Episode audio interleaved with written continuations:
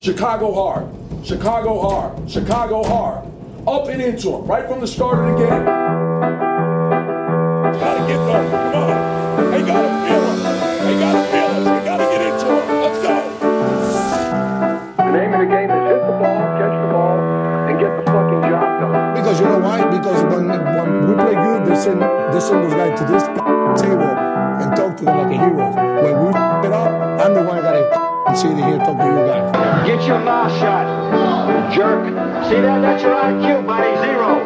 defensive, defensively, just about taking the ball away. We didn't take the ball away uh, enough tonight. Hey, we make a couple more shots, you know, our, our, our record's different. We get a couple more Welcome to the Chicago State of Mind.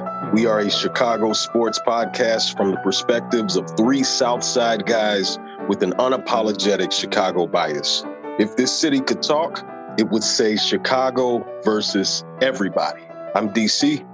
I'm A Dub. I'm press. Fellas, what's good? Man, I can't call it DC. A dub, what's the good word, bruh? Hey, I'm all good over here, Prez. What's happening with you fellas? Man, it's been a minute, man. Long weekend. Uh, man, I don't even know what to think of this work week. It's been nuts. I'm happy to be potting with y'all, though. I had this to look forward to. Work has sucked lately. I've been swamped lately, my brothers. Yes, sir. Me, I'm in dad mode with kids going back to school. So, you know, fully immersed in first and second dayness. So let me ask you about that, DC, because I don't know about that, and especially during this pandemic time. So, do the kids they got to wear masks in school? Like, let's talk to us real quick. What's going on with that? Yeah, my kids have to wear masks. They have some emergency masks, you know, just in case they lose one. The teacher has a stash of masks. So far, so good. Seems like at least the school that my kids go to uh, has it figured out, has it organized pretty good. But it's just an adjustment because my kids went e-learning all last year. So getting back into the swing of in person is just my adjustment. Are they excited? Oh yeah, yeah, definitely. Yeah. Son is in first grade, daughter's in fourth. So yeah, it's it's, it's an exciting time. takes me back to those days, man, in the nineties. Totally different time then, but you know, I'm I'm excited for them. These are some strange times for kids to try to learn. And I'm just happy that your kids can have some sort of sense of normalcy. I hope everything just remains safe, you know, because there's a lot of people out here that are not taking precautions in their homes. And I just worry about other kids, you know, having to be uh, and have to interact with other kids that in their households, maybe parents aren't, you know, taking precautions. So it just kind of concerns me a little bit when I hear about the little ones, man. Oh, very good point there, man. Let's get into the show. So, audience, as always, this podcast is brought to you by Crave It. Please join us on our exclusive community. That application is available on Apple and Android applications. Fellas, the first bit of business I want to get into on the show today is over the weekend. U of I, ILL. They knocked off Nebraska 30 to 22. Fellas, talk to them. Hey, good win for Illinois. Hey, Prez, I was kind of excited, man, about the defense. They came out there rocking and rolling, man. Kicked it off and did their thing. I definitely liked the special teams when they got that safety they got there, man. So I thought that was cool. And then the defense kind of like picked it up and kept them in the game. And before you know, it, by the fourth quarter hit, man, the game pretty much was out of reach. They was pretty much up what at one point 30 to 9. So I would just say, man, they came rocking and rolling, baby. Well, I will say this: I was a little nervous there because I was like, okay, that game got a little too close for my comfort. But you were right; they was up uh, a little bit. But one of the things about that game that really was interested to see. So Brandon Peters, the quarterback transfer from Michigan, he got hurt early on in the game, and I thought when he got hurt, I was like, oh man, we're fucked. But the backup quarterback came in there, man. He did his thing, man. So I, w- I was really happy to see U of I get a win. They struggled the last couple years under Lovie, so hopefully they're ushering in a new uh, era here at, down at uh, Champaign. Good team effort. And like you said, Prez, Sitkowski came in there and just kept things steady for him. So yeah, hopefully this is going to be a great season for Illini football.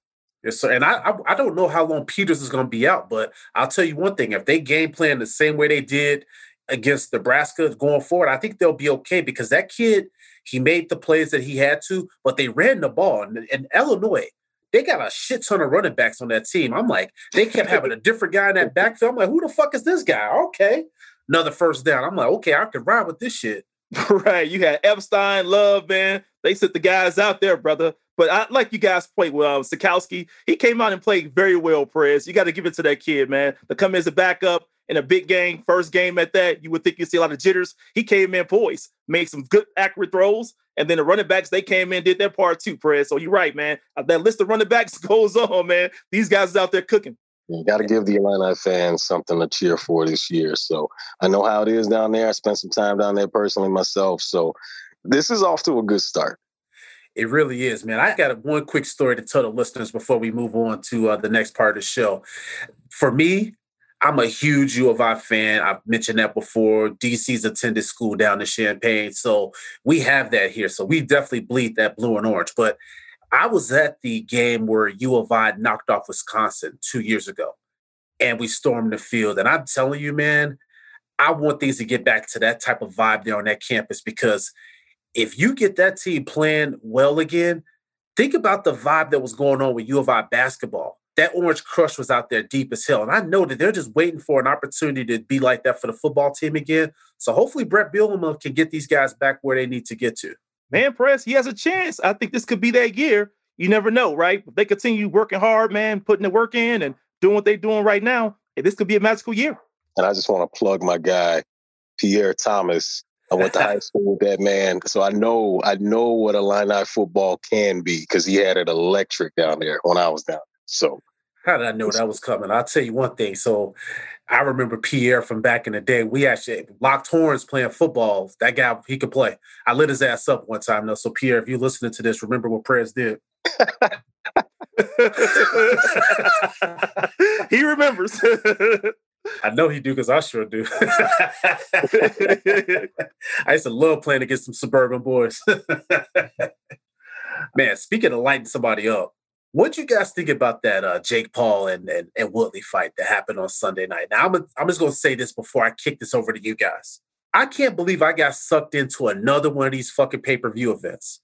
I'm gonna have to buy some stock or something in one of these companies because I'm telling they've been getting my money all during this pandemic, guys. But I'm gonna kick it over to you guys. But I just can't believe I got sucked in again. Another seventy dollars. I wasn't thrilled about the fight at all, really. I mean, the first couple rounds didn't go so well. It was kind of boring the first couple rounds. Then they started throwing, you know, getting a little more activity the third, fourth round. And you saw Jake kind of like get stumbled a little bit out there in that fourth round. So to me, I wasn't too thrilled about the fight. You know, two guys who really can't box. but yeah, I wasn't too excited about it. I'm not fooled by this new age entertainment, this gimmick. Because think about yep. it, it's a boxing gimmick. And yep. me being the pro wrestling fan that I am, I know a gimmick when I see one. so I will listen. You have seen it since you was a kid. Right. I've, I've seen it. Vince McMahon might as well have scripted this. Because what I'm saying here is with Jake Paul, it's a brilliant marketing strategy. So I hats off to his camp for the whole Paul family, Logan, Jake, um, and they're taking this sport seriously. So they're they're putting in the work. You know, they're training. Same with Woodley, man. He's been a professional at you know uh, mixed martial arts. So what I'm what I'm saying here is that they're attracting a new audience because us we grew up with real boxing i would say but oh, this is, is more of a new age entertainment twist on boxing yeah, you being nice as fuck shit, man. I can't stand it, bro. I can't stand it. Me either, friends. I do not like it at all, man. I know I was a fan for watching some of the old boxers fight. You know, when I saw Roy and Tyson fight, I was cool with that because they are really real boxers who now, you know, past their prime. But we're seeing guys now who don't even box at all, Perez. And these guys are stepping into the ring and trying to do something. And you're right. It's more of entertainment kind of standpoint, but it's like, man, they're really hurting boxing, really, because I like the real guys who put the work in, who really know what they're doing, who've been doing what they've been doing for years, from Dan and Burf, right? And boxing in the ring. And now we have these celebrities coming in now trying to take over and earn some dollars. And in a way, kind of make boxing look bad a little bit. Well, you know why it is. It's because boxing has been dead. When we talked about Tyson and, and a lot of these heavy hitters, when Floyd left, well, when that happened, it opened, it left a void. And so right. when that that void right now is being filled by your your Paul brothers. I mean, Logan Paul fought fucking well, I'm, and I put that in air quotes. He wrestled with Floyd Mayweather in that exhibition. and again, right, we're talking about entertainment. And that's why I'm pissed at myself because I keep getting sucked into this shit because I want so bad to see prize fighting that I'm paying $70 for this weirdo shit. Like it's weird, bro. Like this dude at the end of the fight is over here talking about you. If you tattoo my name on your body, I'll give you a rematch. What the fuck Right. is this shit, bro? what we doing? And the thing is, Perez, is the fight entertaining? It's not an entertaining fight. I'm okay with being entertained, right? These two guys out there festing, slow festing it out, knocking each other around. I get it. But these guys are just waiting, right? Waiting. It's not an entertaining fight. So for me, that's what really gets under my skin. Is like you guys want to fight, but you're not giving us a show. Dude, Same. outside of that fourth round where Woodley actually like threw punches, that was the only round that he threw punches, by the way. I don't know what he I don't know what he was doing. They didn't even need to give him no gloves because he just sat there running around the ring after after Paul. I'm like, throw a punch, bro. What is you doing? Man, look like he ready to grapple, Perez. You asked me, he ready to get back in the MMA ring, man. So I wasn't too thrilled about that part. You're right. It was like a really one of those slow, slow pace fights where you're like, okay, make something happen, guys. Do something. Throw a punch or something, you know, and they were really reluctant to do that. So you had Jake Paul kind of like running around the ring, Perez, throwing a jab here and there. So it wasn't a lot of activity that make you excited to watch something like this. I want a T-shirt that says "Do something, John." You just brought it up. Do something. Second John Q reference on this podcast. I think we just got to occasionally sprinkle that one in. I love that DC. right. It just happened Do something. organically there. But the one thing I was going to say though, when I was when I was looking at this fight, my biggest takeaway and the thing that kept me entertained was watching Dave Chappelle go ape shit in the stands. Did y'all see that? Dave Chappelle was yelling at Woodley, "Do it for the culture." shit, shit had me dying. Wow, wow, wow. That's more exciting than watching the fight, Perez. You're right. That's the most exciting you probably really got at that fight, other than Jake Paul kind of like hitting the ring a little bit, right? Through the ropes. Other than that, man, you got these the fans really making it entertaining, or at least trying to. Yeah, whatever this this broken off segment of boxing is, you know, I don't think it has uh, quite a name for it yet, but it's its own niche. I'm more entertained by the celebrity commentary, like when Snoop did it before. You know, that was entertaining. You know, like you mentioned, Chappelle Press, like that. That's more entertaining to me. But let's just get some real boxers in there with some celebrity commentators. I feel like that would probably spice up the sport of boxing a little bit. Yeah, because uh, Snoop did make that Nate Robinson Paul fight uh, jump off. I mean, because his commentary was awesome. It was Yeah, awesome. it was awesome when that Tyson fight too, with Tyson fighting you know, against Roy. I mean, his commentary made it exciting as well in that fight. I'm like, Snoop, you got you another career, man. I didn't he sign a deal with Triller? I thought that he they signed him to a deal to commentate. thought that's what I saw. Wouldn't shock us anyway, because uh, the guys do a pretty good job at that. I think the last thing I have just when I think about Woodley in this situation, he got a nice little payday for this thing. So did Paul. But at the end, man, when he was up there begging for a rematch, I thought that was a bad look, man. You gotta have a little bit more pride, brother. Come on now, remember who you are. Know, know your worth, there, Woodley. My God. Yeah, man, I'm with you, Prez. The guys like, I'll, I'll I'll tattoo your name on my body, man, for that rematch, and they shaking on it at that. I'm like, wow, really? Ah, not this serious, my brother. Not this serious. I'm sorry. I ain't no check big enough to have no damn man's name on my body. I'm sorry. Sorry, sorry, sorry. No, sir. No, sir. I'm with you. You can call me as toxic as you want, listeners. I don't care. It ain't happening. I'm with you there, my brother. Yeah. Well, speaking of toxic, man, I gotta just go in real quick. So, Pac-Man Jones. Now, we all know he's had a pretty solid NFL career, but he's he's known more for some of his off the field stuff. Obviously, getting into fights and just crazy shit, the strip club incident. So, when I think of him, that's what I think of. So, he had some comments that he made on a podcast, and he basically said that he belongs in the Hall of Fame. Listeners, as you guys know, there's been no kickoff returner, no special teams punt returner type player that's been elected to the Hall of Fame. So he says he belongs in the Hall of Fame, and he said that he's better than Hester. To hear that blasphemous stuff come out of his mouth by saying he's a better special teams player than Devin Hester is insane, Perez. He got touchdowns, some nice yardage and punt return. I, I get Pac-Man that. But we're talking about Devin Hester. Kickoff return and punt return, Perez. This guy's like the GOAT of that.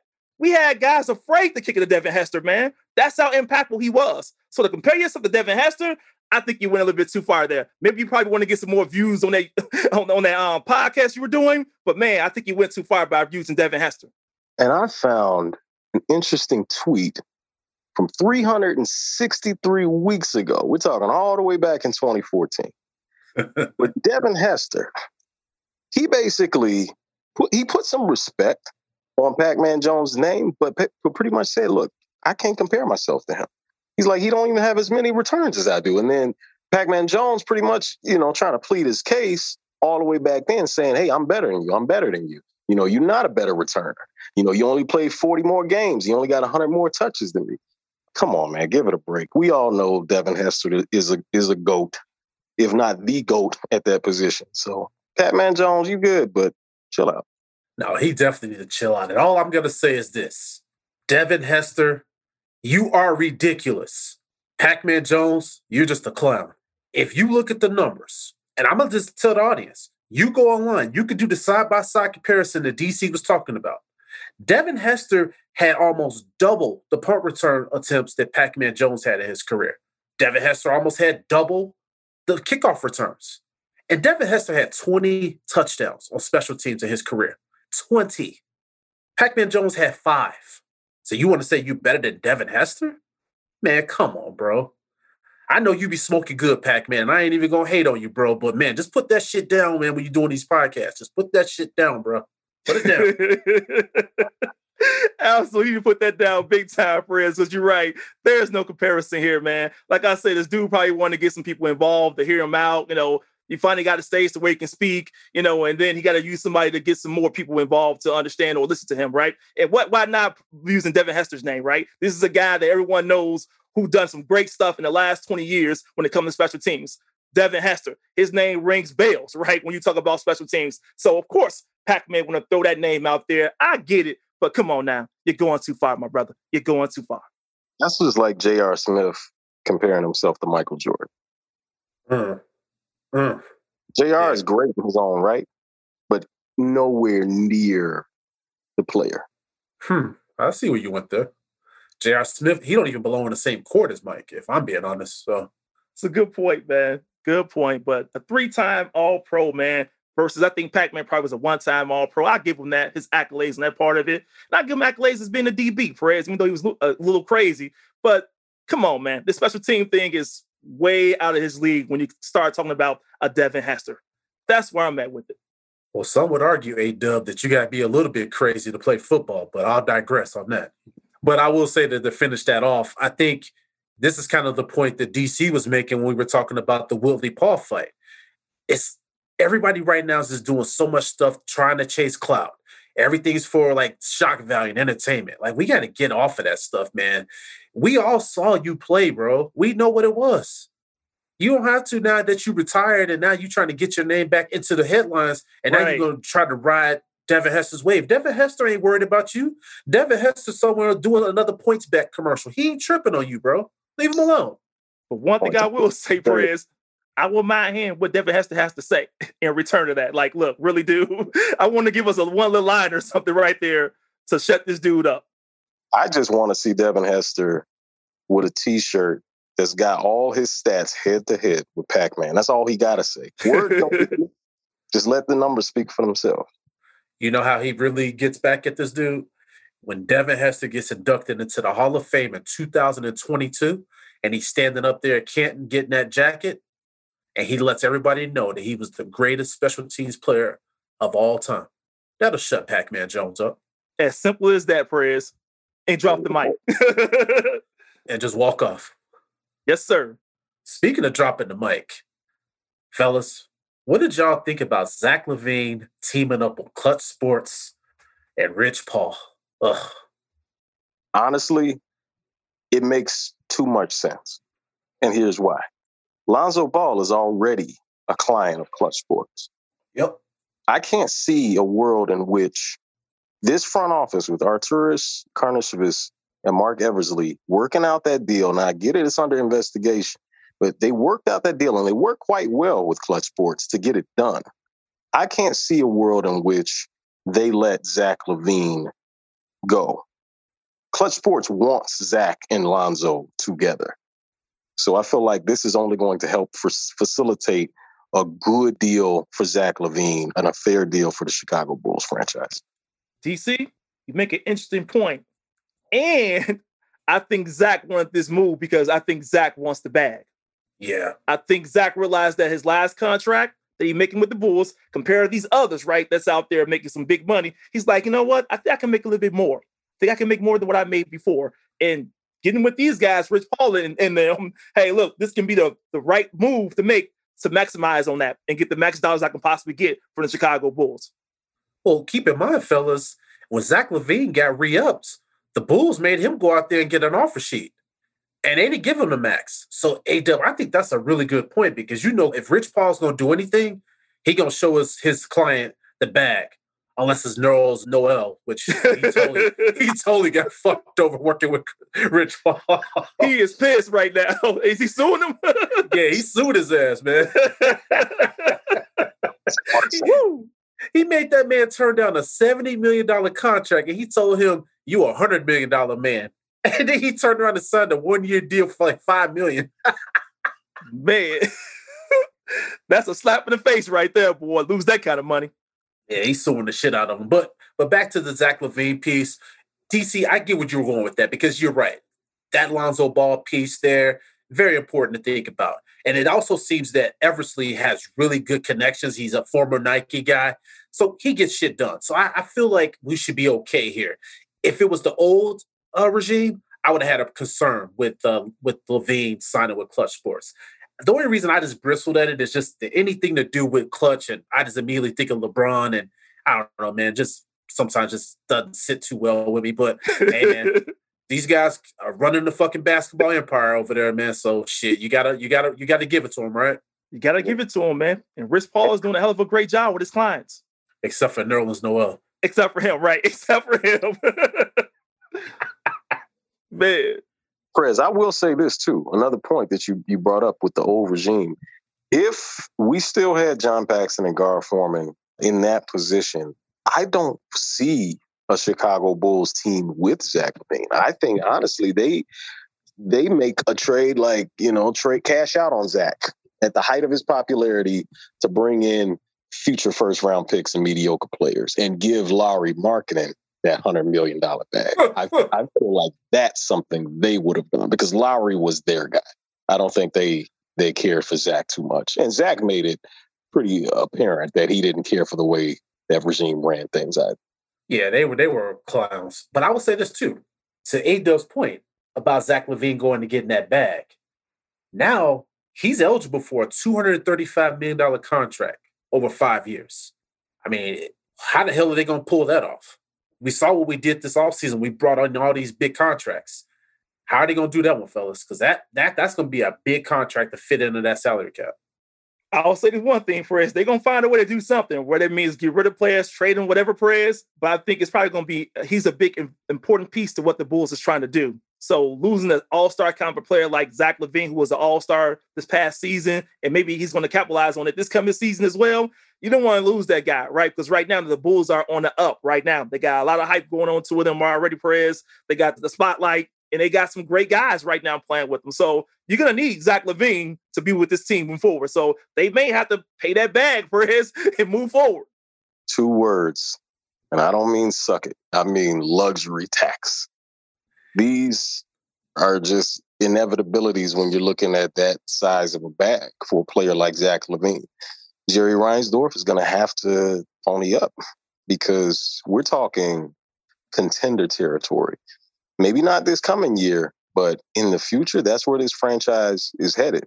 So, in order to compete for a championship year in and year out, you're going to have to go into that luxury because now we've seen that Chicago is an attractive enough market mm-hmm. for free agents. So, similar to what LA did, how they're getting these bargain former All Stars, that may have to be the route that we have to go in the future to fit his contract on the books. Interesting point, DC. But I want you to remember who the owner of this team is Jerry Reinsdorf. That man don't believe in paying no luxury tax. I mean, you remember we used to joke about cash considerations with this team because remember all those trades they would make and the Bulls were getting cash back to offset Jerry Reinsdorf having to pay the luxury tax. So that's the only reason why I look at that. I'm like, you think he gonna pay a luxury tax? That man didn't want to pay Michael Jordan what he deserved. Hell of a point there, Perez, about him not wanting to pay guys. the White Sox, that organization there. I mean, he's getting back from that because a lot of those players over there ain't making much at all. So you can go to luxury tax for the Bulls, I will hope, you know. Hey, look, you got a great team. They're doing the right thing. You got a good front office who are making right moves, man. Hey, if you got to go on luxury tax to make this team competitive like that, go ahead and do it, man. Stop being an asshole with the money. Listen, hey, Dub, any, any, anytime you start talking about the White Sox, I perk up. So I'm, I'm gonna let that one slide. I'm gonna let that one slide. Because you know your boy Tim Anderson won the best in the league and he ain't making no money. Well, I mean, it's, it that's that's relative, man, because they all millionaires. But I get you. they, they they get it paid below market value for what their talent says. I that's all you, I'm saying. You I got me you. then. Okay, cool. We good then, brother. We good. Yes, sir. But I'm still I still watch you though with that. Whenever you talk about start talking about the White Sox, I'm like, oh no. I'm keeping it cool today, friends. I'm keeping it cool, my brother. I'm just saying, man. I don't, I don't want no problems with you today, brother. That's all I'm gonna try to tell you. We're gonna be cool and copacetic around here, bro. We'll see. see, see, listeners, see. So you telling me AAA Cubs ain't on deck? Oh, I know Slow down, coming. DC. We, oh, we, I we, was saying, I know it's Hey. in the atmosphere somewhere. I, I got a feeling Perez gonna pull that one out. He is. He is. Can't trust him. I mean, that's true. That's very true. Somebody else you can't trust, Lauri fucking Markkanen. He wanted out. He got his wish. The Bulls traded him to Cleveland. Fellas, talk to him. well, first and foremost, to quote the infamous Joakim Noah, nobody goes on vacation in Cleveland. who wants, I'm paraphrasing here, but who wants to go to Cleveland? Lauri Markkanen, he made this big fuss about a new start and starting over in his career. And look at the situation that he was blessed with. He was drafted, now granted, to the Minnesota Timberwolves, but then got traded to the Chicago Bulls, historic franchise. Mhm. Cleveland has been an albatross other than LeBron James's tenure. That whole franchise has a dark cloud hanging over it. So if Lauri, if you think you could be the savior of that franchise, good luck. I wish you well. Thank you for your time in Chicago, sir. But I don't see it. Listen, it took LeBron James to take away that MJ shot over Ehlo because that's all. When you thought of Cleveland, that's all you thought about. Ehlo bum ass, Mark Price bum ass, and Brad Daugherty with his weak ass jump shot. That's all you thought about when you thought about the Cavs. So LeBron saved that franchise, but guess what he does? When he leaves these teams, he leaves them in shambles and on fire because that salary cap situation in Cleveland was a fucking hot mess, DC. sir. And honestly, if you look at where Lauri Markkanen's career is, and he just got paid what around 17 mil, Zach LaVine was just making 18, 19 mil. So to kind of circle back to that, like, yeah, Zach wants a bigger bag. I don't see Lauri Markkanen getting that max level type contract. But if he is going to get that from anybody that will pay that money foolishly, it is the Cleveland Cavaliers. Listen, they gave Jarrett Allen $100 million. That's all you need to know about Cleveland. right, exactly, Fred. Good point. If he wants to be in Cleveland, let him go ahead. I can tell this is where he can go and make mistakes and get away with it, Perez. Right now, the Bulls are on a totally different level. Look, we don't have those kind of mistakes need to make. We want a guy who want to play, who's going to play with explosiveness, who wants to be there and win, who want to play defense. That's what we got right now. We're on a whole different level. For Cleveland, go ahead, man. Take all the shots you want to, learn, grow, develop. You feel like you weren't gonna get the shots in Chicago. I totally get it, and you want it out. So do your thing in Cleveland, man. Good luck there because right now I don't think you guys are gonna be a great team. Cleveland has a long way to go. Now, I will say this, just to play devil's advocate, and I want to get you guys' thoughts on this. When you think about that Cleveland Cavaliers squad now, they just drafted the kid Mobley from USC, who I think is going to be a really good player. Jarrett Allen, I just talked about that. He got 100 million. I don't know what the hell they were thinking there. But they got Isaac Okoro, Darius Garland, and then fucking Collin Sexton, who's a fucking stud, right? So to play devil's advocate, A Dub, they got some young talent on this team. So I wonder, is this a decent situation for Lauri? Cleveland jokes aside, like, is this a good spot for him? You know what, Perez? It might be a good spot for him from that standpoint, from a basketball standpoint. It just might be because he gives them something different that they don't have.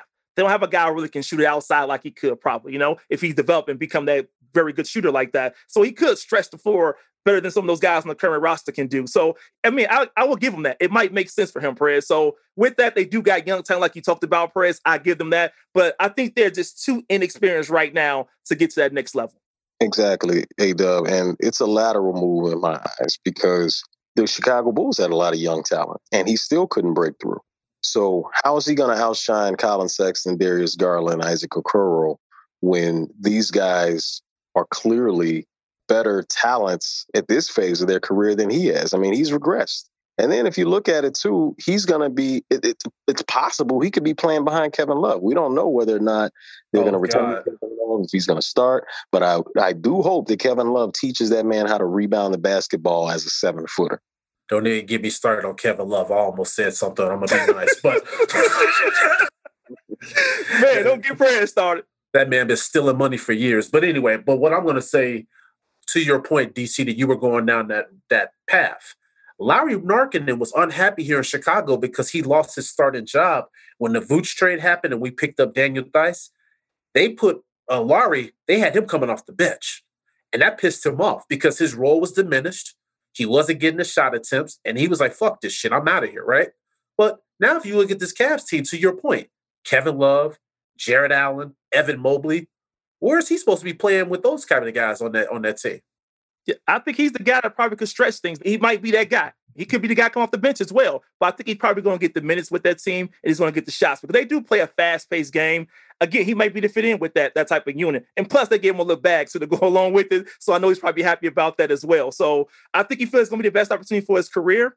Good for him. Again, that's not a lot, a lot of expectations when it comes out of Cleveland right now, Perez. So again, he can make a lot of mistakes and still play through all that. But I think right what he needs to work on, continue to work on, is being a consistent shooter. So that probably give him a chance to work on that part of his game. Yeah, but does he start? May not. So what was the point? How do you get a fresh start when you're in the same situation that you were in before? So that's why I think the point that DC was making, which at first I wasn't really vibing with it, but then I thought about, it, I'm like, wait a minute, DC, you're right. This was just a fucking lateral move for him. Because all he did is just went from one spot where he didn't have a defined role to he's going to another team with an un- undefined role. The only difference is he got the bag. Right. And he might think he's better than what he really is. And so we'll see that. He kind of realized on Chicago, like, look, these a lot of goons in here. I may not be better than these guys here. Maybe a fresh start in Cleveland. Maybe I'm better than some of those guys there. So we'll see. We'll see he land as far as being be able to play playing time if he's going to start or come off the bench for us. But that's going to be something to see right there. And you know we've got a Chicago bias on this podcast. So with Chicago in mind, Chicago state of mind, maybe Lauri can't wrap his mind around Chicago. Maybe Lauri was a little too small for Chicago publicity. Hmm. Not every player can play in a market like Chicago. Maybe Cleveland is a smaller, cozier, more, you know, hardworking blue collar city uh, where they'll appreciate his talents. Maybe Chicago, maybe we're a little bit too rough around the edges for Lauri. Maybe. Maybe that's also why LeBron didn't come here. I wonder. And the thing, you come to Chicago, man, with this team we have now, Perez in DC, it's some expectations now. Can you play with those kind of expectations? And one thing we know that a lot of guys can't play under that kind of pressure. So to DC point, that might be it right there. He may want out. Like, look, I can't perform as well as I want to playing the fifth or sixth guy on this team right now. That's not going to work for me. So he might end up being a third or fourth on that squad there with Cleveland, but that'll be better than what he is in Chicago without having any kind of expectations. Well, I would say this. When Lauri came here, he had a lot of expectations. He was very inconsistent, couldn't stay healthy. Jim Boylen was ex- his coach. He had a lot of things that were going on here. I talked about the Jim Boylen aspect on a couple episodes ago. I'm not going to retrace that. I'm not going to say it was the perfect situation for Lauri. However, last season was his chance to really show what he could do with a new coach. And we still saw the same inconsistent Lauri. So, hey, I wish him well there in Cleveland. Good luck to you. In the words of Joakim Noah, if you think Cleveland's cool, good for you. I don't. Fuck Cleveland. I think the Bulls won this trade, though. I mean, I love how they stuck to their guns. Marc Eversley and an AK, they said, if we are to do any sort of a trade with Markkanen, we got to get a first round draft pick in return. And they said we have to have a third team involved. And they did that. They got the Portland Trailblazers involved. We got Derrick Jones Jr. back in the trade. So I thought the Bulls win, won this trade. I'm not trying to be biased. I think we want to trade, and I really don't understand what the hell the Cavs did with this move. I'll let the Cavs figure that out, Perez. But for us, Chicago, I'm happy with Derrick Jones. That is a kid, man, who actually is explosive, Perez. We've seen this kid jump. He can jump out the gym. He's a willing guy to play defense as well, Perez. So you got a nice guy coming off the bench, man, who can give us valuable minutes. So I like the trade. I like the guy. We got somebody who ain't going to trip about, you know, wanting to start or not wanting to start. He want to do his job and try to get the job done for the Bulls. And more finals experience. You're adding that along with uh, Caruso you know, Caruso played in that bubble finals along with Derrick Jones Jr. So they've got some rapport playing against one another. So I just like the way AK and Marc Eversley are blending the chemistry. You look at a couple of USC guys, a couple of UCLA guys, a couple of guys that battled in the finals. Um, you know, like a couple of uh, you know uh, North Carolina guys. You know, it's it's it's it's, it's really interesting, man to see how this is all coming together. But hats off to them because, like you said, Perez, they won this trade hands down. Yeah. Now, one thing I will say, because you know me, I always just gotta, I gotta just keep us reined in here. The Derrick Jones Jr. that we're getting in this trade is not the same Derrick Jones Jr. that was on that Miami Heat bubble finals team. Because last year for Portland, he struggled a bit, guys. I don't know if it was just a poor fit, he wasn't the same player that he was in Miami. So hopefully Billy Donovan can get him in here and we can get him back to being that player. Because to your point, A Dub, very explosive player, really good on defense, like you mentioned, DC. But I didn't see that last season with Portland. Portland's a different situation. They had the coach there that really didn't, you know, people been advocating for him to get fired for years. But, you know, that's their situation. Um, hopefully, with his role in Chicago, it's probably clearly defined. I don't think in Portland Perez that his role was that way defined for him or what he would do, what he would bring to that team. I think come Chicago, we have a good plan for him probably going forward. So I'm liking what we see. I like what he have done it with Miami, like you mentioned, Perez, and I'm hoping he can get back to that as well. When you live in South Beach, it'll have you winning trophies and going hard in the bubble, wherever. It's just something about that atmosphere, something about that culture. So the A Dub's point, yeah.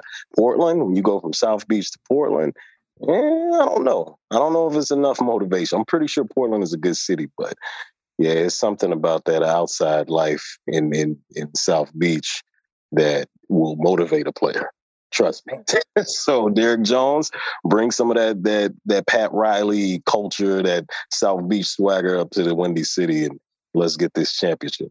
Exactly. Now, I'm gonna say this. You're right. South Beach is undefeated, but I'm, I'm gonna tell both of y'all brothers. I spent some time in Portland, Oregon. Some heat, bro. Some heat. they ain't playing like that for a reason. That's all I'm gonna say. All right, so I need to book a flight. Five stars, all right, baby. brother. Five stars. Yes. but one thing though that I thought about with this trade with Lauri going to Cleveland was that now that's a four man that we're down because Derrick Jones, he's not a fit at the four. So now I'm looking at it like, okay, I heard rumors that Paul Millsap was on the radar for Eversley and uh, AK, but they got some competition for him now because I heard the Nets were after him, and I think another team too. Correct me if I'm wrong. I think it was the Golden State Warriors, but those two teams are in the in the running for Paul Millsap. But that would be a great pickup because that would be a nice veteran to have on this team to play like the four and the five off the bench. But what do you guys think there about a potential Paul Millsap coming in here? Because then I would feel even better about the move. I would like that Paul Millsap move, Press. You can always use a veteran, right? Who's been through the wars, who knows the game, Perez, got experience in the playoffs. He's been through it. So he played with young guys before, especially playing with Denver. So he knows how it is. He can help get the guys motivated, do the right thing, take care of their bodies and all that stuff. So you need that veteran leadership on your team. And I've always said that if you're a team that's trying to win, Perez, I think every team like that was really trying to win and get a, win a championship should have a veteran squad who can teach them a couple things. 100%. And if you look at a guy like Paul Millsap, he's been just about in every role that you can be in the National Basketball Association. I mean, he's been an all star, he's been coming off the bench. He's seen a lot of change and seen the way the game has evolved. So when you bring that experience to the table, and obviously he's going to be helping younger talent at this phase of his career, I can't see it being nothing but positives for guys like Patrick Williams, uh, for guys like Derrick Jones, uh, even for Vucevic. You you got to think about it; they'll be going up against each other in practice. So just some of that veteran savvy, because we really haven't seen any of that since guys like Adrian Griffin, guys like Kurt Thomas was on the Bulls back in the day, and they just kind of brought that extra little sauce that you you just can't teach that. You know, it's just like you got to watch, observe, like ah, I got it. Like right, just to the trade. Right. And they're okay with playing a limited role in the team. They're not looking to take all the minutes, but what they're looking to do as well is hold these players accountable. And that's what you're looking for in those guys coming in as leaders of the team. Well, fair point, because we are missing that right now. Because when we lost my boy Thagic, and listeners, you're gonna hear me talk about that a lot this season. He was one of my favorite players on that team the last couple of years. But you lose that type of veteran in that locker room, and that's something that I wish that we had on this team right now. But one thing that I did want to say to both of you guys, when you have a team like the Brooklyn Nets that are sniffing around Paul Millsap, I mean, is is what's going to be important to him? Is it going to be important for him to chase a ring? Or is it going to be important for him to be on a team where he can be like a trusted advisor and play a reserve role and maybe go to the playoffs? That's the thing to think about. Right. His interest, what he's what's motivating him at this point of his career. Because I think you're right, Prez. He's at a point where he's nearing retirement. So he could think about if he want to still roll with the young guys, or he could decide to go to a veteran team and try to chase a ring. So at this point, a lot of these guys, you know, Perez, be looking for rings, ring chasing. I'm not sure if Millsap is that kind of a guy, but it wouldn't shock me if he goes to Golden State or the Nets to try to pursue a ring. Yeah, just as long as it's not the LA Lakers, because right now they're looking like the 20, 2010 All Star team. They ain't gonna do shit, DC. I, I promise you. I hope they don't do nothing. I bet they won't. All I gotta say, friends, about the Lakers, man, is hey, look, icy hot on deck, my brother. Icy hot. Shaq gonna make a lot of money this year. Yeah, he is. Yeah, he is. that whole squad.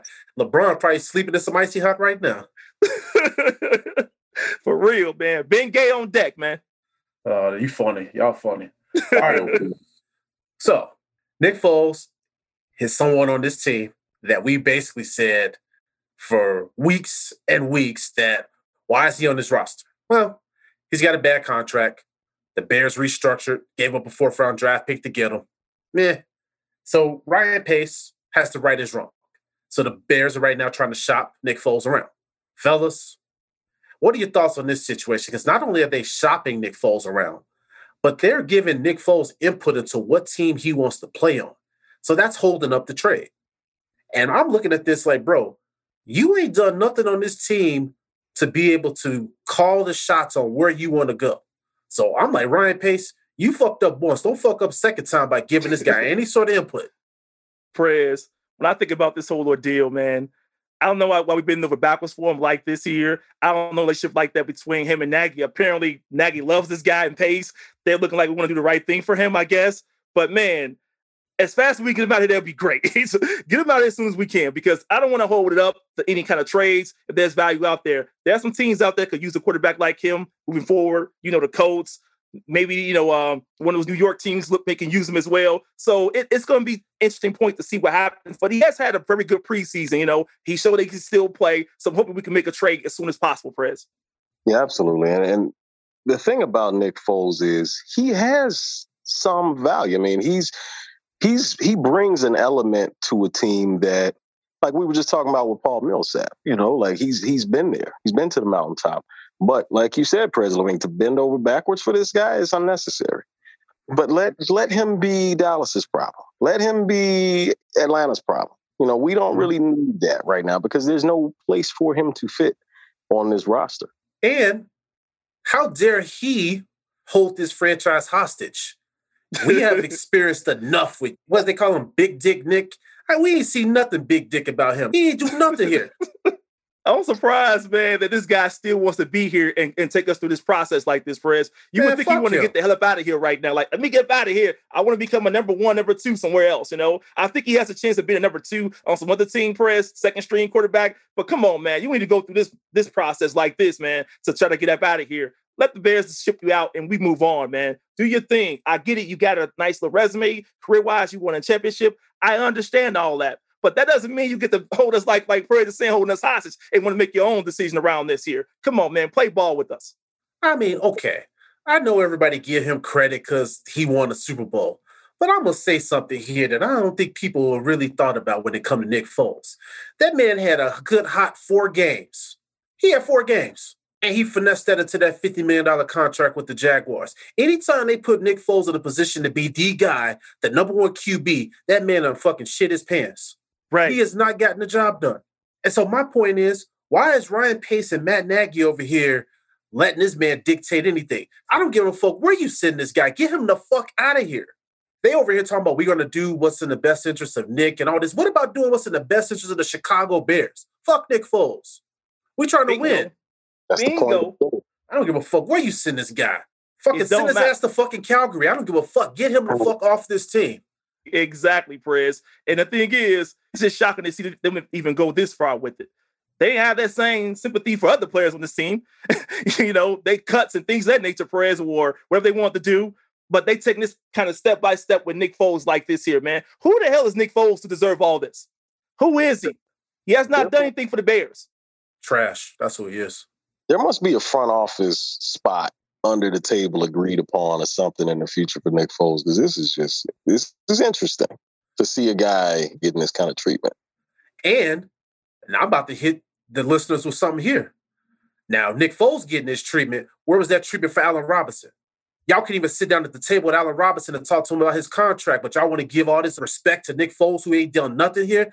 All Allen Robinson's done here in Chicago is put up numbers with weak ass quarterbacks. He put up with fucking terrible offensive schemes from Matt Nagy, and you don't want to show him any respect? But we gonna show all this respect to Nick Foles? I wonder how Allen Robinson feel right now, because that was the first thing I thought about when I heard this. Oh, we want to send him to a place that what's best for him.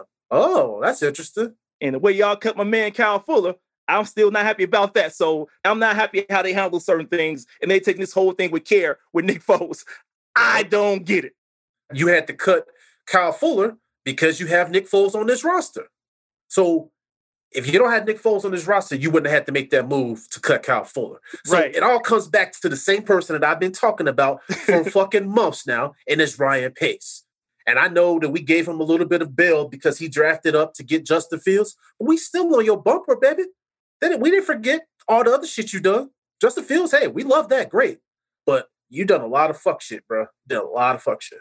Exactly. And you're not gonna get away with it with us. We're gonna call it out, man. The chance we get. This whole thing you're talking about with Nick Foles, it's just gone too far. We at that You should have paid A Rob. You should have paid A Rob. Exactly. what nobody say. Heck yeah, that's where the money should have been at right there, Perez, without a doubt. You couldn't even sit down with the man. We want to talk about respect? Fuck, we talking about? This man's a pillar in this community. What the hell Nick Foles done for the community? I ain't seen Nick Foles come to the South Side. I ain't never seen you in the hood, Nick Foles. But I seen A Rob in the South Side. I seen A Rob and his foundation doing work, helping kids get electronics and stuff during the pandemic. But that's the guy that we don't want to. We don't want that guy back in Chicago. I just want We- y'all to think about that. Nick Foles is the guy who couldn't keep his job in Chicago. And we go on this route for him. Remember that, Perez? He lost his job to Mitch Trubisky. he lost it. He never got it back. And now Andy Dalton got the job. And then now Justin Fields second string. So why are we doing all this for a guy who's not even a guy that's going to play for us at this point? Make it make sense. My man Ryan Pace is over here. Yeah, like you said, Perez with Justin Fields. He may boil the eggs right, but he burnt the shit out of that toast and that bacon. so no good breakfast with Ryan Pace in the kitchen. That's all I'm saying. No, man. No, sir. No, sir. Now, I will say this. Now, up, you brought up a couple teams. DC, you brought up a couple teams. I think I heard AW said New York. Nick Foles already said he don't want to go there. And apparently they're listening to where he wants to go. So, DC, you brought up the Falcons. That could be a good spot because he'll be behind Matt Ryan. They got a pretty decent team. The thing that opened up to me today was when I saw that Cam Newton got cut. And I thought, send his ass to New England. You can't have no problem playing in New England, right? Entitled, eh, his his entitled ass could play on that entitled ass franchise. Go ahead, go. I don't even know. I know they got some vets over there. I think Brian Hoyer is still over there probably. So we'll see what they do. If Belichick wants him, ship him out right away. Right away. Wait, who'd you say? Brian Hoyer. What the, where the hell did you pull that name from? Don't ever say that name on this podcast. Ever I was again, just bro. saying, I think he's over there with Belichick. And again, I said, who the hell is Brian Hoyer? a nobody. okay. You there said we that, go. you said that with too much confidence. Like Brian Hoyer. You talking about the same Brian Hoyer that was here in Chicago? No, That bomb. that bum. Get him out of here. See, that was my that was my PTSD right there. That's all that was. I'm sorry, audience. Brian Hoyer. and forgive us for calling players bombs. We don't mean it maliciously, but they didn't get the job done in Chicago. That's what we know. Shit, I meant it. Speak for yourself. I'll speak for A Dub on that day. There you go. Bum ass. Call him out, Prince. You know that's what I'm gonna do. But man, speaking of a team that does not have any bumps, because I really ride with this team. Last week we were saying, hey, what's gonna happen with Candace Parker being out? How long is she gonna be out? What's gonna happen when she returns? What's gonna happen with the lineups? Well, fellas, our Chicago Sky been showing up and showing out as of late, and they're starting to climb back up, up that playoff standings a little bit there. And Candace Parker's back, and she came back with a vengeance, fellas. Talk to him. Man, Press, I am so excited for our Chicago team. I mean, Perez, they on a three game winning streak. They've been playing extremely well together. I mean, they played against the Storm, and I'll tell you, Perez, that game was like a playoff game that first game. I mean, they had to dig deep, man, to play hard. And you mentioned that lineup, you know, with Stevens, Candace Parker. Allie Quigley got into the lineup. You know, she's been inserted to that lineup as well. And DeShields pretty much been on, on the bench. It's been nice, man. Been nice seeing these ladies play together, and they've been gelling. I mean, they've been playing very well together, and they've been playing some good defense too, along with that. So they've been making a lot of noise, man. And I'm happy for this team. Same here, man. And just to see the smack of the down that they put on the storm, man. Like back to back games. That second game, that was impressive. That sent a message to say, yeah, we got you, and we're gonna come back and do it again. Another one. And they bombed and they So- bombed away from three point range, didn't they? Yes, sir. And for a WNBA team to put up over 100 points, you know, you got to take your hats off because that means that offense is clicking. Yeah, Sir. it was against a good team. I mean, think about it. Breanna Stewart, Sue Bird, I Mm. mean, Loyd, they are all-star team, Perez. That's one of the best teams in, in the WNBA right now that our team crushed. I mean, they could not stop Kahleah Copper, you know, um, that first game. I mean, she she carried the load that game. I mean, going one-on-one, she showed off her talent and skill sets. And then game two, we got hot. Everyone was just knocking down threes. And then Candace Parker pulled, out the whole toolkit and said, look, I'm just going to take these young ladies to school out here. And it was a wrap, man. So you're right, um, DC. That second game, we just crushed them, man. We realized that, hey, we know how to beat them. We got that confidence. And our team now, man, they going to the game today. I hope they knock this out the park as well. One thing too to think about, they bombed away on them, and that was without Allie Quigley getting in the mix. Because you would normally think if they had 15 threes, she probably had about four or five of them. She had a quiet Right. night. She only had one. So that goes to show you that they had a balanced attack, but also the lineup changes by Coach Wade. I feel like now he's got players that have a little bit more confidence because they got in there a little bit more. His rotations have been really good. And I like how he's putting people in there. And the point that you made about Diamond DeShields coming off the bench. That defense is something that we already know what she brings to the table, but she was scoring in these games. And that's going to be something that she can continue to do that. This team is going to be really poised to make some noise in the playoffs, guys. Oh yeah, Press. They're gonna be nice, man. Sloot's been doing her thing, man, leading the way. Y'all noticed what these teams have been doing to Allie. They've been trying to load up on her, man, very well. And I got to give the coaches that she played against for the Storm. She done well, Coach uh, Quinn. She's a very good coach. She done a good job at putting in X and O's to try to stop our team, trying to slow down Sloot, trying to slow down, you know, Allie. And once you do that, Perez, you allow three other girls in that court to do their thing. You got Kahleah Copper that they can't stop, and you got Candace Parker that they, they're going to uh, struggle with doing as well. And then you got Stevens. She's been doing a good job at getting those hustle plays, Perez, and also knocking down shots. So this has been a balanced team, like you said, Perez. Balanced. Agreed. And to your point, Prez, hats off to Coach Wade. And then I want to, you know, again, I want to shine some light on Stefanie Dolson too, because you know we did, I know we we talked about her doing her thing in the Olympics, but I felt like after that break, she was kind of getting out the gates a little slow. But moving her to the bench, having her come in, be effective in her role in limited minutes for the most part, but just you know, again, just letting her work her way back in and figure her way out into this thing. But again, up front between Stevens and, and Parker, like that rotation is just clicking right now. So I feel like they're going to carry this wave into the playoffs.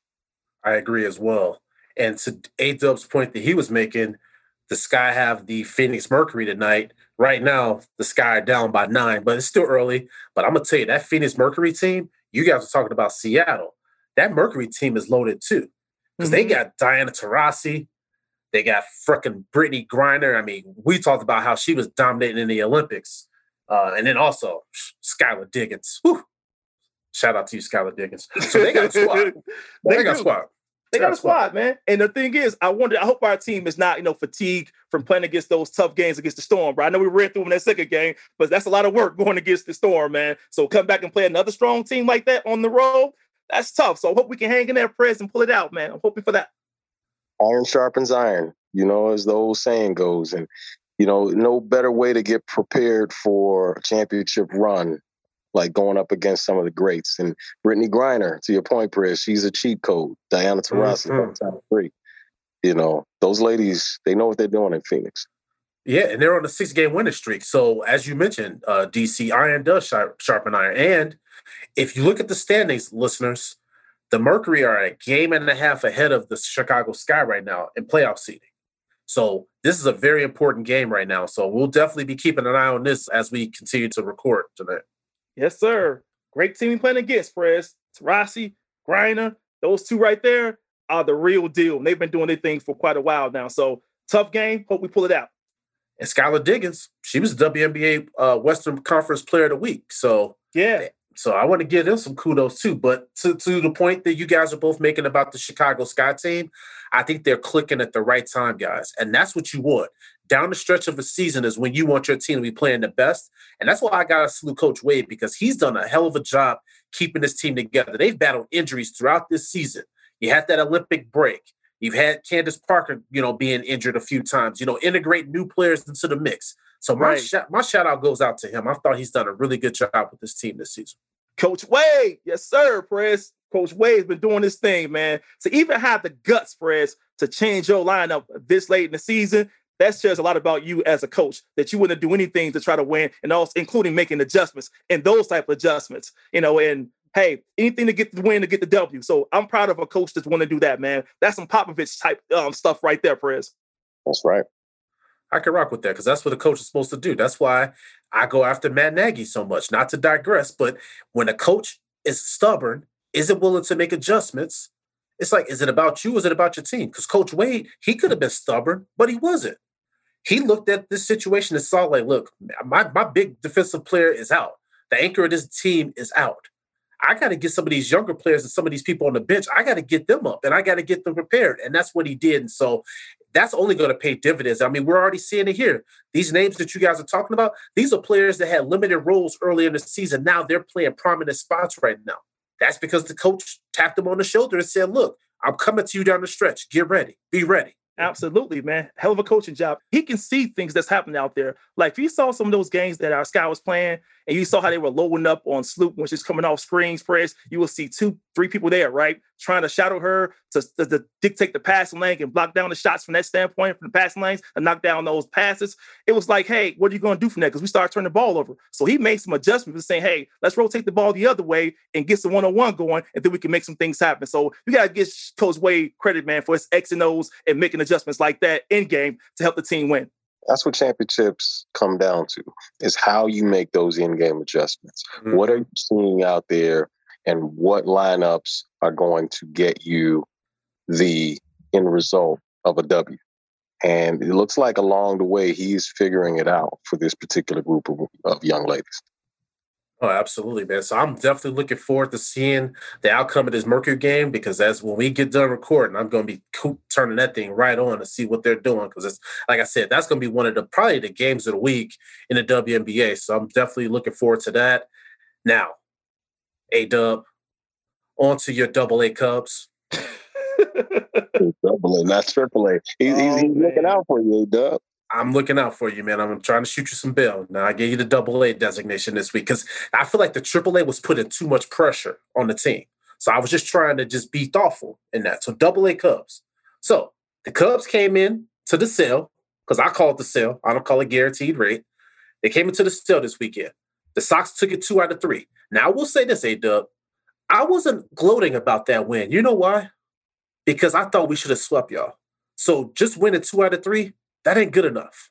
So I want to get your thoughts because you guys got some promising young guys that are starting to show some things. That's why I'm calling them the double A Cubs, everyone, because they got these young guys that nobody's even heard of, but they're, you know, they're playing hard.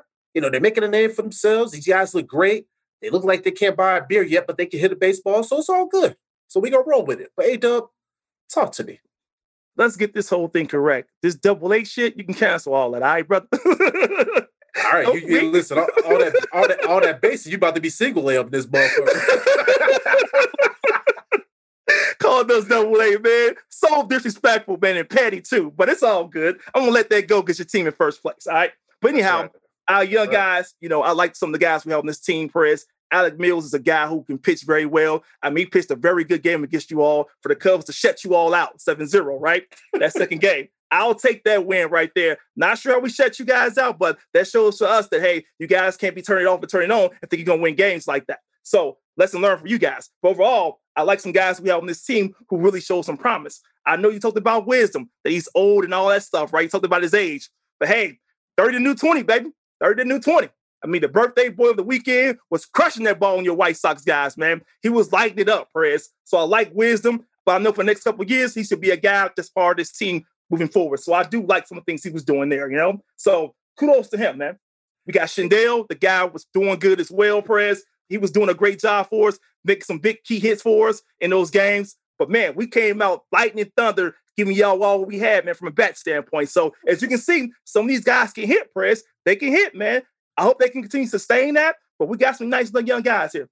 Yeah, you guys want to have some type of consistency because you've taken some really embarrassing L's, but you've gotten some impressive dubs too along the way. So once they can f- figure out how to, you know, bring this this group of young talent together next year, you know, it, you you know you can have something to cheer for on the north side. But as of right now, championships are not won in the regular season. So White Sox still in still got Chicago's attention right now. Yeah, And the Cubs, even 7-0 is, is, is not going to take eyeballs away. No, it's not. But like Perez said, you guys should have swept us, man. There's no way this team at the bottom like this should take a game from you guys. At least in my opinion. you know, you supposed to win all three. Sweep this team. They like the point, like you say, they double A. What you say, Perez, double A team here. Just, just Yeah, sweep them then. but- But after your little comment, man, I think next week we may have to downgrade it one more time. But I'm I'm thinking on that. But go ahead. Leave our boys alone, though, man. We got some nice young guys, man. We even saw Ortega out there, man, crushing the ball out there, Perez. You saw him hit that grand slam in game two, man. We working, man. We're working. We're not where you all are right now as, as the White Sox. We know where you guys are. You all a championship caliber team, but we're starting fresh, as you already know. I only talk about that part starting over, but them liking what I'm seeing. And then we'll talk probably more later, Perez, about our prospects, man. We're not done there. you was talking about the young players on the team, and, and I agree. You know, hey, y'all got a youth movement. The Sox, we've been through that, right? You you have to build the team, you up Yeah. slowly, and, and all of that. I get all that, but I'm gonna have to push back on you on this Patrick Wisdom thing. This man is 30 years old, and you over here talking about a young team. He's 30 years old. They over here talking about he can win Rookie of the Year. How the hell is that possible? Look, hey, he a late bloomer, man. Leave that alone, brother. late bloomer. But the thing is, he's right now, Press. He's doing a good job right now. Um, who knows when the future's going to start when you're rebuilding? That could start two years down the road, maybe three or four. Who knows? And he might be on his way still with the team or might be uh, traded somewhere. Who knows? But at the end of the day, Perez, he's not the only guy that we're looking at, man. There are other guys on this team. You saw Fonzo Rivas come out there in game three, man. Take take two hits off um the OCs. So look, we got some other guys, Perez, you know, that we bringing up, man, from the minor leagues to come and show you guys some things. So keep an eye on that. There's some other kids out there that can play. Uh, that's interesting that you brought up Dylan Cease's name. Audience, if you guys remember, he's a former Chicago Cub that we fleeced from them in a trade, along with Eloy Jimenez. So thank you for bringing up that name because Dylan Cease has been dealing. So I know you guys got a little couple hits off of him, but Dylan Cease still got that dub. Yeah, he did. He did. He still I got that though. He did. He deserved it. Matter of fact, he deserved. He pitched well. Perez gave us six solid innings. We had about 10, 11 strikeouts too. So he got the outs he needed to win that game. So I got no issues with the guy. He can pitch. You got Yeah, a good he- one from us. Neither do I. I got no issues. Every time I see him there, I just smile. I, I smile and laugh all the way. I'm like, ooh, they thought they was doing something when we traded them Quintana. Yeah, I don't want to talk about that one, man. That's a that's a tough one that Theo did. Ah, that hurts too. That hurts. We gave you guys two good ones, man. Eloy and him. So that Mhm. hurts badly. But I will say this, man. Audience, I'm not a Cubs hater. I'm not, I'm really not. But I had to listen to a lot of bullshit. And DC can attest for this. I had to listen to a lot of bullshit from Cubs fans over the years. When they had that little win in 2016, And these people running around acting like they never won nothing in their life. And I'm looking at the people and I'm like, you just happy because you're a loser of life. So yeah, I'll let you have this. You got to win at something. But my point is, my team, I'm taking it in stride. I'm happy about it, but we've been there before. We've won before. So I'm just enjoying it, but I'm gonna see how this thing plays out. So I'm just gonna sit back. I got my popcorn, like DC always jokes about with the Michael Jackson gift in, in, in the theater. That's me right now. I'm just smiling, eating my popcorn, and just watching my boys play. Maybe you all cool and collected, chilling, but you don't speak for all these White Sox fans because they can get rowdy. I saw how they got rowdy in game three. You know, when you all played it, the fight broke out in the stands. You know, yeah, we saw a lot of White Sox fans out there throwing hands. You guys can't take winning. You still want to fight Cub fans. You know what that's all about, Perez? Come on, man. I'm not talking know, about you, Perez. I'm talking about the fan base now. All right. Now, I was gonna say about that when you come to the South Side, it's a whole different ball game over there. That's all I'm gonna say. You, you, some things you can get away with in the bleachers at Wrigley Field, but some things you ain't getting away with in the bleachers at the center. not at all, man. Not at all. I know. Not at all. And I will say this too: the Chicago White Sox faithful fan base has been tired of the last hundred or so years of the Chicago Cubs being the conversation, mm-hmm. the story in sports, the marquee, no pun intended, marquee ah. sports name as, as it refers to baseball in Chicago. When no, we got a team on the South Side too. And we won a World Series before the Cubs, but yeah, right. we don't get any shine. So, to DC's point, that's what you're hearing. So, you're hearing the fact that we just want some respect put on our team's name. Put some respect on that South Side Put some respect on TA and his legs. Put some respect on all that shit. Cause people was coming for you, uh, A Dub, in the in the comments about your about the rest of the TA's legs, and they were like, "Hey, listen, don't worry about that." Because when the playoffs come, ain't gonna be yeah, ready. Yeah, yeah, Like I said before, man, y'all can low manage them out. Go ahead, do y'all thing. I ain't mad at y'all. Y'all got the y'all got the lead to do it with. So do what you all got to do. You uh-huh. mentioned about respect on you guys' name. I put respect on you guys' name plenty of times, man. I think the fan base have done the same thing as well, Perez. As you can see in some of these games, the Cubs are not selling out like they used to sell out, right? Since you guys won in 05, that changed the whole scope in Chicago landscape when it came down to fans and expectations for Chicago teams. So, at least baseball wise, as you can see now, you look at some of these Cubs games, you don't see a lot of fans there because they realize the, the team is not doing so well. But you look at the sale, right? Like Perez is saying, they pretty much got sold out games now, man. So you can see how the fan base is starting to show, you know, their appreciation for winning. And that's a good thing as well. Totally fair. Totally fair. I don't know. I'm still with DC on that whole thing. I just think that we're tired of being uh, the stepbrother in, in the scenario, you know, and here it is. Like, shit, we matter too. And that's why I got my chest poked out. And to them uh, Cubs fans that came over there with that bullshit in them, in them bleachers, I hope y'all learned y'all lesson because I saw them videos, man. That did not look good. My lord, that didn't look good. No, it didn't look good. Commentate man. on that. Can we get uh Dave Chappelle to commentate on that? Because that's probably more entertaining than Woodley and Paul right there. I mean, I yeah. hope nobody got seriously hurt, but you know, these these are all jokes, guys. These are definitely jokes. But to the point that you was making, though, I did see some solid shots get landed. I ain't see no solid shots in that Paul Woodley fight except for that one. So. no, you did not, man. You hit on the head though, man. That really makes sense is around TA in general, man. I think a guy like that kid, man, is one of the best baseball players in the MLB. That kid deserves whatever rest you guys give him, man. Because he comes out there and plays his butts off, man. Even against the Cubs, you saw, I was like, man, this kid's on a whole nother level, man. And for me, as a baseball fan, I love players like that who give it they all and shine too under the bright lights, man. So I think you all got to steal with that. I still think he's underpaid because this guy is worth more than what you all paying him at this point. That's the kid that I'm proud of, Perez. So if any of those guys you have on your team, that's the one I root for the most, and I want to see him continue to do well because he's putting it out there every time he plays. Well, I mean, let's just be honest. This type of things that that's going on with the team, like these little aches and pains, when you're playing baseball in October, you're playing through that. But right now, what's the point of pushing them? You know, so right. The one thing that I do like about Tony Russo, and that's why it's great that we have a veteran manager on this team is because he knows how to manage these guys. And, and, as you said, load manage these guys. Whatever terminology we want to use, yeah. he knows how to maximize these guys. We have a deep enough roster that you could give a guy like TA a couple days off. You could give Yoán Moncada a couple days off. You could give Luis Robert a couple days off. Jimenez. I don't mean to flex right now, but I'm just saying we got so many guys on this roster. We could give all these guys a day off, and Yeah. we'll still be fine. But so my point though that I wanted to say about that is just clearly we're playing for a World Series. We're Right. playing to go deep into the playoffs. We have a 10 game lead right now. And so we have a little bit of flexibility to get people right. That's true. And the other factor with that, Prez, is that your team also faced a lot of injuries early on. So you want to get everybody back healthy. You don't want to face any more injuries moving forward. So that I totally get. You don't want Tim Anderson pulling the hamstring late, like, whoa, now we can't have him for October, right? Because of their reason. So I like the precautionary they're doing with it. I know I joke about the guy all the time because the low man's part of it, but these, these are you, you got the guys who've earned that time frame. And when you get a big lead like that in your division, you earn that privilege. So why not take advantage of that? So I think Tony La Russa is doing a good job at managing these guys' health at the same time.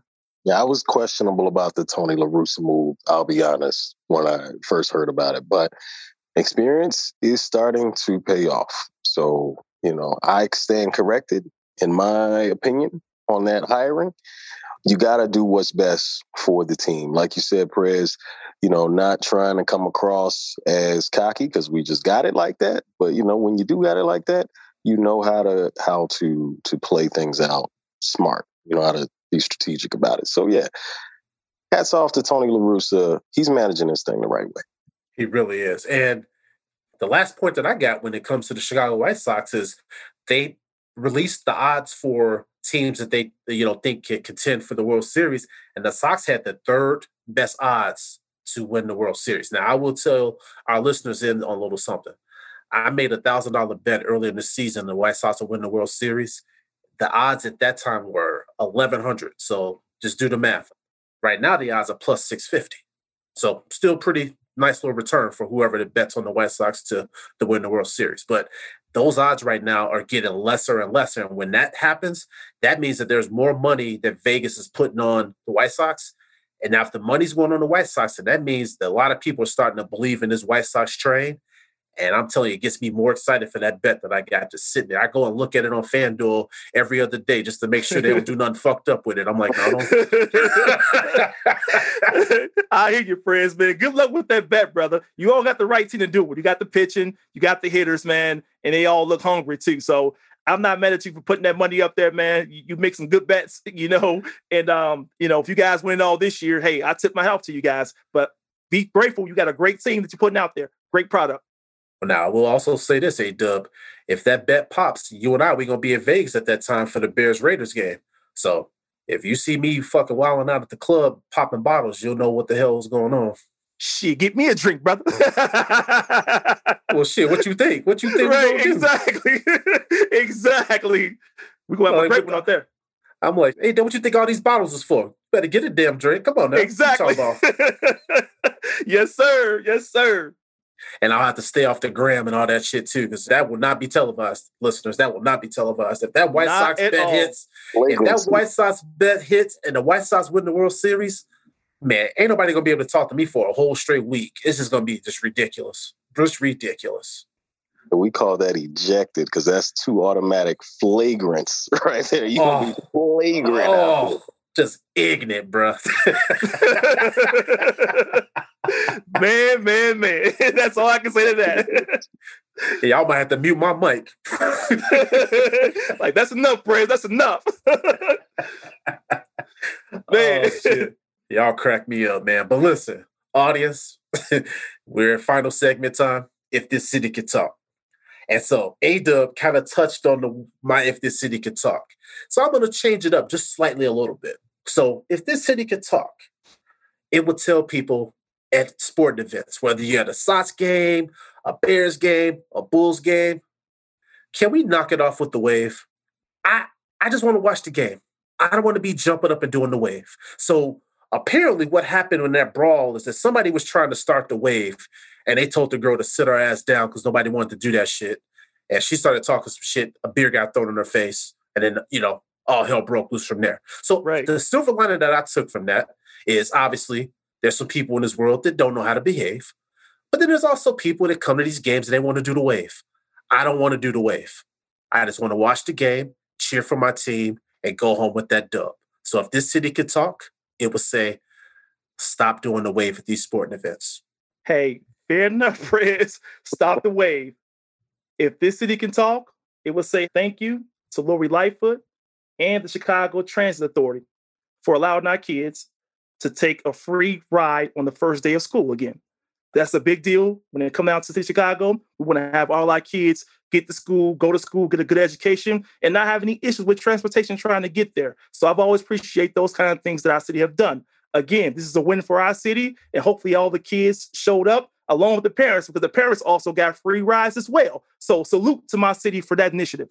Big salute. Good job, Pantsuit Lori. Good job. You know we love you, Lori, on this podcast. Shit. Now, yes, sir. Now for my if if this city could talk, it's no secret. Five star is what I identify with. You know, you, see me in the streets, you know, hey, five star, what up? I will respond. So, with that being said, I drive for Lyft. And this morning I heard some unfortunate news that a couple of rideshare drivers were tased and had their cars stolen. Carjacking is whack. Tasing innocent people is whack. There's no place for that in this city, in any city, on Earth, the galaxy, the cosmos. We can go far with this. There's no place for that kind of behavior. So if that's you and you think that's cool, that's fun to go hurt innocent people and steal cars and, you know, think everything's all right, well, you're sadly mistaken. And I hope, I seriously hope that you correct that that attitude and that mentality because what goes around comes around. I'm not trying to incite any violence, but just know that we are all one. We are all connected. So you do something to hurt somebody, somebody gonna do something to hurt you. That's just how this thing goes. So take care of each other out there. Get to your destination safely, especially the rideshare drivers. Be safe out in these streets. Passengers, be safe out in these streets. And look at each other as though you're five stars. Start at five. Don't start at one and work your way up. Start at five. Give give the other person the benefit of the doubt. Hmm. I, listen, DC, that, that was well said. Hey, man, be safe out there, brother. Because I've always thought about that with you when you're out there, because I've heard a lot of these stories with the different rideshare drivers, how people will call these fake rides and stuff. So just keep your head on the swivel out there, bro. And uh, A Dub, I loved yours, man, because Mary Lightfoot, she gets a lot of uh, hate her way. But I love the fact, man, that we helping these shorties get to class and get to school. There's a lot of these parents in these inner cities that they struggled. They got hit during the pandemic. So just little gestures like that, whether it's transportation, whether it's lunches for these kids, all of that stuff helps them safely get to school and get back home from school. And I think that that shit matters. So, man, I appreciate y'all brothers. DC, stay safe. Listeners, don't forget to follow us on our exclusive community at Crave It. You can find that on Apple and Android applications. And we are out. DC, Gonna sign us off, bruh. Thanks for listening to the Chicago State of Mind. You can find this show wherever you get your podcasts. Make sure you follow or subscribe to our podcast on your platform of choice. We appreciate your support of our show. If this city could talk, it would say Michael Jordan is and always will be the greatest of all time, the GOAT. You ask all my teammates, the one thing about Michael Jordan was he never asked me to do something that he didn't fucking do. I'm only doing it because it is who I am. That's how I played the game. That was my mentality. If you don't want to play that way, don't play that way.